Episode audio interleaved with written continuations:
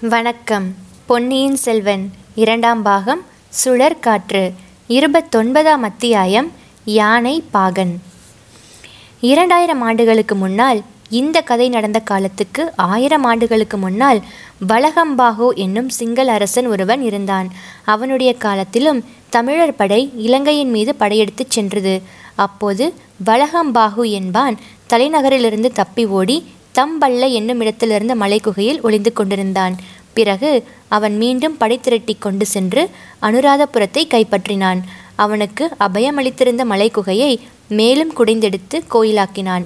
புத்தர் பெருமானிடம் தன் நன்றியை தெரிவித்துக் கொள்வதற்காக அந்த குகைக்குள்ளே பெரிதும் சிறிதுமாய் பல புத்தர் சிலைகளை நிர்மாணிக்கச் செய்தான். நூற்றுக்கணக்கான புத்தர் சிலைகளை நிர்மாணித்த சிற்பிகளுக்கு தங்கள் சிற்பத்திறனை முழுதும் காட்டிவிட்டோம் என்று திருப்தி அடையவில்லை எனவே ஹிந்து தெய்வங்களின் படிமங்கள் சிலவற்றையும் புத்தர் சிலைகளுக்கு இடையில் நிர்மாணித்து வைத்தார்கள். அந்த அற்புதமான சிற்பக்கலை அதிசயங்களை இன்றைக்கும் தம்பளை என்னும் ஊரில் உள்ள குகை கோயிலில் காணலாம்.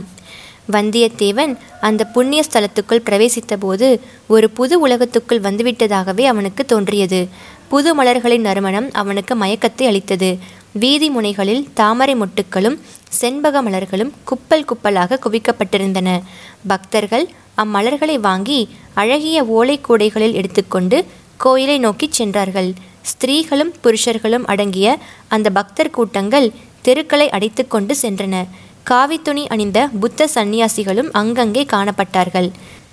சாது சாது என்ற பெருங்கோஷம் பக்தர் கூட்டத்திலிருந்து எழுந்தது. இவையெல்லாம் வந்தியத்தேவனுக்கு மிக்க வியப்பை அளித்தன. ஆழ்வார்க்கடியானை பார்த்து நாம் யுத்த கேந்திரத்துக்கு வருவதாக எண்ணினோம். இது புத்த கஷேத்திரமாக வல்லவா இருக்கிறது? என்றான். ஆம் அப்பா. ஆயிரம் வருஷமாக இது பிரசித்தி பெற்ற புத்த கஷேத்திரமாயிற்றே என்றான் ஆழ்வார்க்கடியான் ஆனால் இது சோழ சைன்யத்தின் வசத்தில் உள்ளது என்று சொன்னீரே? ஆமாம். இப்போதும் அப்படித்தான் சொல்கிறேன். சோழ வீரர்கள் யாரையும் இங்கே காணோமே? ஊருக்கு வெளியில் படை வீடுகளில் இருக்கிறார்கள். அப்படி இளவரசருடைய கட்டளை. எந்த இளவரசர்? ஏன் நாம் யாரை தேடிக்கொண்டு வந்திருக்கிறோமோ அந்த இளவரசர் தான் அதை பற்றி உம்மை கேட்க வேண்டுமென்று இருந்தேன். இளவரசரை இங்கே தேடிவிட்டு இல்லை என்று கண்டு பார்த்திபேந்திரன் திரும்பி போய்க் கொண்டிருக்கிறானே அவரை நாம் இங்கே மறுபடியும் தேடுவதில் என்ன பயன்? அந்த பல்லவன் இல்லை என்று சொன்னதனால் நான் நம்பி விடுவேனா நானே தேடி பார்த்துதான் தெரிந்து கொள்வேன். இரணியன் ஹரி என்கிற தெய்வம் இல்லை என்று சொன்னான். அதை பிரகலாதன் நம்பிவிட்டானா? ஓ வீர வைஷ்ணவரே நம்முடைய நாட்டில் சைவர்களுடன் ஓயாமல் சண்டை பிடித்து கொண்டு வந்தீரே. இங்கே இத்தனை புத்த சந்நியாசிகள் போகிறார்கள். நீர் பாட்டுக்கு சும்மா வருகிறீரே. என்ன காரணம்? எதிரிகள் கூட்டம் அதிகமாக இருப்பதைக் கண்டு பயந்து போய் விட்டீரா தம்பி பயம் என்பது என்ன? அது எப்படி இருக்கும்? கருப்பாய் பூதாகாரமாய் யானை எவ்வளவு பெரிதாக இருக்கும். நீ பார்த்ததே இல்லையா? இல்லை என்று ஆழ்வார்க்கடியான் சொல்லிவிட்டு வீதி ஓரத்தில் நின்று வேடிக்கை பார்த்து கொண்டிருந்த இரண்டு மனிதர்களை அணுகினான். அவர்கள் தமிழர்கள் போல் தோன்றினார்கள். அவர்களிடம் சிறிது நேரம் ஏதோ பேசிவிட்டு ஆழ்வார்க்கடியான் திரும்பி வந்தான். வைஷ்ணவரே அவர்களிடம் என்ன கேட்டீர்? விஷ்ணு பெரியவரா புத்தர் பெரியவரா என்று கேட்டீரா? இந்த ஊரில் யாரை கேட்டாலும் புத்தர் பெரியவர் என்றுதான் சொல்வார்கள். ஒவ்வொரு புத்தர் சிலையும் எவ்வளவு பிரம்மாண்டமாக இருக்கிறது பார்க்கவில்லையா? தம்பி என்னுடைய வீர வைஷ்ணவத்தை எல்லாம் ராமேஸ்வரத்தில் மூட்டை கட்டி வைத்துவிட்டு இங்கே ராஜ காரியமாக வந்திருக்கிறேன். தெரிகிறதா? பின்னே அந்த மனிதர்களிடம் என்ன கேட்டீர்? இளவரசரை பற்றி விசாரித்தீரா? இல்லை இந்த ஊரில் இன்றைக்கு என்ன விசேஷம் என்று கேட்டேன். அவர்கள் என்ன சொன்னார்கள்? இன்றைக்கு இங்கே சீன யாத்ரிகர்கள் இரண்டு பேர் வரப்போகிறார்களாம். அதை முன்னிட்டு புத்த விகாரத்தில் உற்சவம் நடக்கிறதாம். அதனாலே தான் ஊரில் இந்த கோலாகலம் என்று தெரிவித்தார்கள். சீன யாத்ரிகர்கள் எங்கிருந்து வருகிறார்களாம்? நேற்று இங்கு வந்துவிட்டு சிம்மகிரிக்கு போனார்களாம். சிம்மகிரியிலிருந்து இப்போது வந்து கொண்டிருக்கிறார்கள் என்றும் இன்னும் சற்று நேரத்தில் இங்கே வந்து விடுவார்கள் என்றும் தெரிவித்தார்கள். சிம்மகிரி எங்கே இருக்கிறது? இங்கிருந்து காத தூரத்தில் இருக்கிறது. இன்னும் சிங்களவர் வசத்தில் இருக்கிறது. பகல் வேலையாயிருந்தால் இங்கிருந்தே பார்க்கலாம். சிம்மகிரி குன்றின் உச்சியில் ஒரு பலமான கோட்டை இருக்கிறது. அங்கேயுள்ள ஒரு குகையில் அற்புதமான அழியா வர்ண சித்திரங்கள் இருக்கின்றன. அந்த சித்திரங்களை பார்க்கத்தான் சீன யாத்ரிகர்கள் அங்கே போயிருக்க வேண்டும். குன்றில் ஏறி இறங்குவதற்கு பெரிதும் கஷ்டப்பட்டிருப்பார்கள். அதோ பார் ஆழ்வார்க்கடியான் சுட்டிக்காட்டிய இடத்தில் அலங்கரித்த பெரிய யானை ஒன்று வந்து கொண்டிருந்தது. அதன் அம்பாரியில் இரண்டு பேர் உட்கார்ந்திருந்தார்கள். அவர்களுடைய தோற்றமும் உடையும் அவர்கள்தான் சீன யாத்ரிகர்கள் என்று புலப்படுத்தின. யானை பாகன் ஒருவன் கையில் அங்குசத்துடன் யானையின் கழுத்தின் மீது வீற்றிருந்தான். யானையைச் சுற்றி சூழ்ந்து வந்த ஜனங்கள் பலவித ஆரவார கோஷங்களை கிளப்பினார்கள். பார்த்தாயா? என்றான் ஆழ்வார்க்கடியான். பார்த்தேன் பார்த்தேன். அம்மா எவ்வளவு பெரிய யானை. பக்கத்திலே எங்கேயாவது பள்ளம் இருக்கிறதா என்று பார்க்கலாமா? வேண்டாம் வேண்டாம். வீதியில் சற்று ஒதுங்கி நின்றால் போதும். அவ்விதமே அவர்கள் யானை நெருங்கி வந்ததும் வீதி ஓரமாக ஒதுங்கி நின்றார்கள். யானை அவர்களை கடந்து சென்றது. ஜனக்கூட்டமும் யானையை தொடர்ந்து சென்றது. வந்தியத்தேவன் அம்பாரியில் வீற்றிருந்த யாத்திரிகர் மீதே கண்ணாயிருந்தான் புத்தர்களின் புண்ணிய கஷேத்திரங்களை தரிசிப்பதற்காக எவ்வளவோ தூரம் பிரயாணம் செய்து எத்தனையோ கடல்களை கடந்து வந்த அந்த சீனர்களின் பக்தியை நினைத்து வியந்தான். அவர்களுக்கு இங்கே இவ்வளவு உபச்சாரங்கள் நடப்பது நியாயமான காரியம்தான். ஆனால் யுத்தம் நடந்து கொண்டிருக்கும் காலத்திலும் இவர்கள் யாத்திரைக்கு பங்கமில்லாமல் நடப்பது எவ்வளவு அதிசயமானது. இளவரசர் அருள்மொழிவர்மரின் ஏற்பாடாகத்தான் இருக்க வேண்டும். எவ்வளவு பெருந்தன்மையான காரியங்களை செய்யக்கூடியவர் அவர்தான். ஆனால் இப்போது அவர் எங்கே இருப்பார்? அவரை தேடி பிடிப்பது சாத்தியமா? இந்த வைஷ்ணவனோடு இவ்வளவு கஷ்டத்துடன் பிரயாணம் செய்து வந்தது வீணாகிவிடுமோ தம்பி பார்த்தாயா? என்றான் ஆழ்வார்க்கடியான். பார்த்தேன். என்ன தெரிந்தது? சீன யாத்ரிகர்களின் முகம் சப்பையாக தெரிந்தது. அவர்களுடைய உடை விசித்திரமாய் இருந்தது யாத்ரிகர்களை பற்றி நான் கேட்கவில்லை. பின்னே யானை பாகனை கவனித்து பார்த்தாயா என்று கேட்டேன். யானை பாகனையா? நான் கவனிக்கவே இல்லையே. அழகாய் இருக்கிறது. அந்த யானை பாகனுடைய பார்வை தற்செயலாக நம் பேரில் விழுந்ததும் அவனுடைய கண்களில் ஜொலித்த ஒளியை கவனிக்கவில்லையா? அது என்ன? யானை பாகனுடைய கண்களில் தீவர்த்தி போட்டிருக்கிறதா ஜொலிப்பதற்கு? நல்ல ஆள் நீ. உன் அஜாக்கிரதையை நினைத்து ஆச்சரியப்படுவதா? அல்லது இவ்வளவு முக்கியமான காரியத்தை உன்னை நம்பி ஒப்பிவித்து அனுப்பினாலே அந்த இளைய பிராட்டியின் காரியத்தை குறித்து ஆச்சரியப்படுவதா என்று தெரியவில்லை. போனார் போகட்டும். என்னோடு வா. யானைக்கும் யானையைச் சூழ்ந்து நின்ற கூடத்துக்கும் பின்னால் சற்று தூரத்தில் இவர்களும் தொடர்ந்து போனார்கள். புத்த விகாரத்தின் வாசலில் வந்ததும் யானை நின்றது. பிறகு யானை பாகன் ஏதோ சொல்லவும் யானை மண்டியிட்டு படுத்தது. யாத்ரிகர்கள் இறங்கினார்கள். புத்த விகாரத்தின் வாசலில் கும்பலாக நின்ற புத்த பிக்ஷுக்கள் சீன யாத்ரிகர்களை வரவேற்றார்கள். சங்கங்கள் முழங்கின. ஆலாச்ச மணிகள் ஒலித்தன. விகாரத்தின் மேன் மாடத்திலிருந்து மலர் மாறி பொழிந்தது. புத்தம் சரணம் கச்சாமி என்ற கோஷம் வானலாவியது. சீன யாத்ரிகர்கள் இருவரும் விகாரத்துக்குள் சென்றார்கள். கூட வந்தவர்களிலும் பெரும்பாலோர் அவர்களை தொடர்ந்து விகாரத்துக்குள்ளே சென்றார்கள். யாத்ரிகர்கள் இறங்குவதற்கு முன்பே யானையின் கழுத்திலிருந்து இறங்கிவிட்ட யானை பாகன் யானையை எழுப்பி நடத்தி கொண்டு சென்றான். சற்று தூரத்தில் நின்றிருந்த நாலு பேரை பார்த்தான். அவர்களில் ஒருவனிடம் யானையை ஒப்புவித்தான். இன்னும் ஒருவனிடம் ஆழ்வார்க்கடியானை சுட்டி காட்டி ஏதோ சொன்னான். மற்ற இருவரையும் அழைத்து கொண்டு சிறிது நேரத்தில் வீதியின் ஒரு திருப்பத்தில் திரும்பி மறைந்தான். யானை பாகன் எந்த ஆளுக்கு ஆழ்வார்க்கடியானை சுட்டி காட்டினானோ அவன் இவர்கள் நின்ற இடத்தை நோக்கி வந்தான். ஆழ்வார்க்கடியானிடம் மெல்லிய குரலில் ஐயா என்னுடன் வருவதற்கு சம்மதமா? என்று கேட்டான்.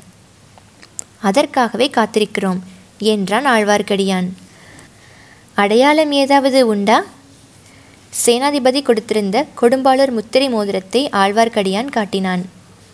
சரி என் பின்னால் வாருங்கள் என்று சொல்லிவிட்டு அவன் முன்னால் செல்ல இவர்கள் பின்தொடர்ந்து சென்றார்கள்.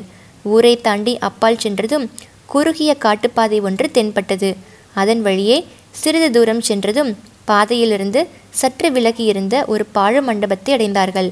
அதில் சிறிது நேரம் காத்திருக்க வேண்டும் என்று அவர்களை அழைத்து வந்தவன் தெரிவித்தான்.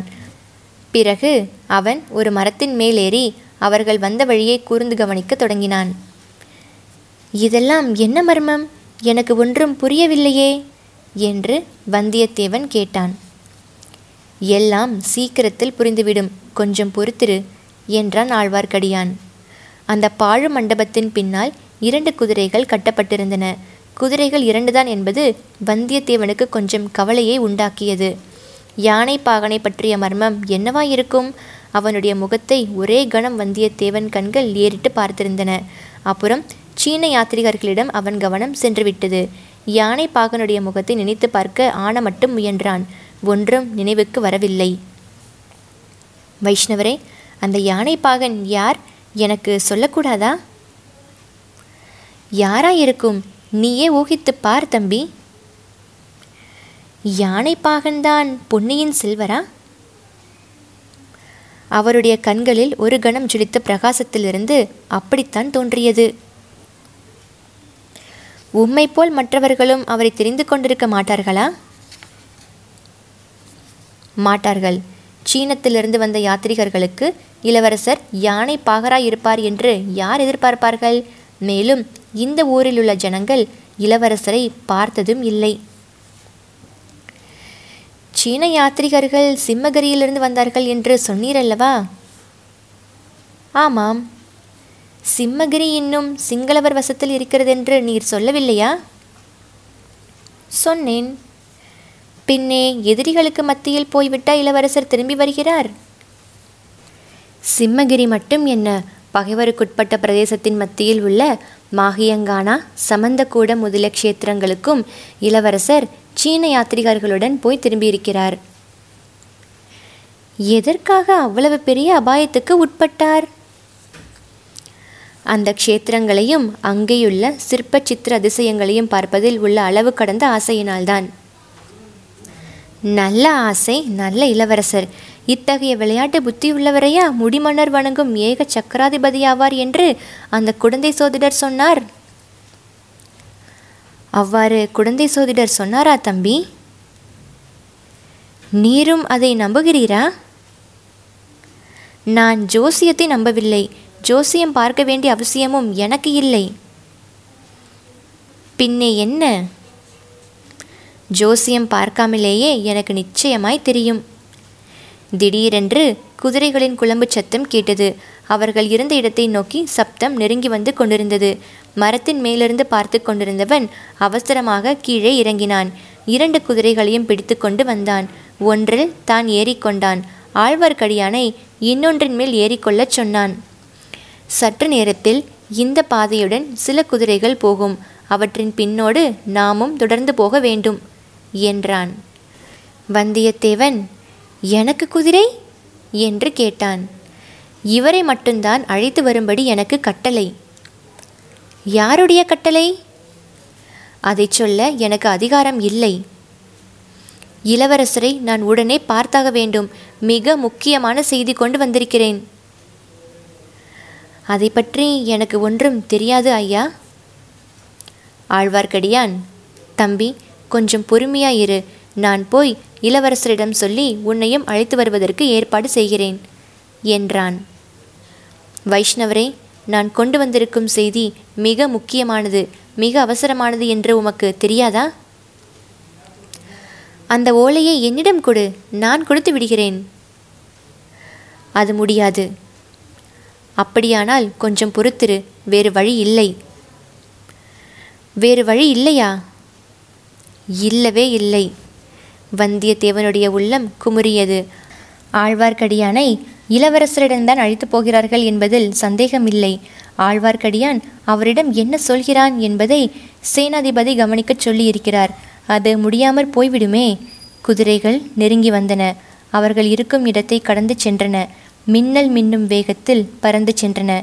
மண்டபத்தில் குதிரைகள் மீது ஆயத்தமாயிருந்த இருவரும் குதிரையின் முகக்கயிற்றை இழுத்து குலுக்கி புறப்பட தூண்டினார்கள். அச்சமயத்தில் யாரும் எதிர்பாராத ஒரு சம்பவம் நிகழ்ந்தது.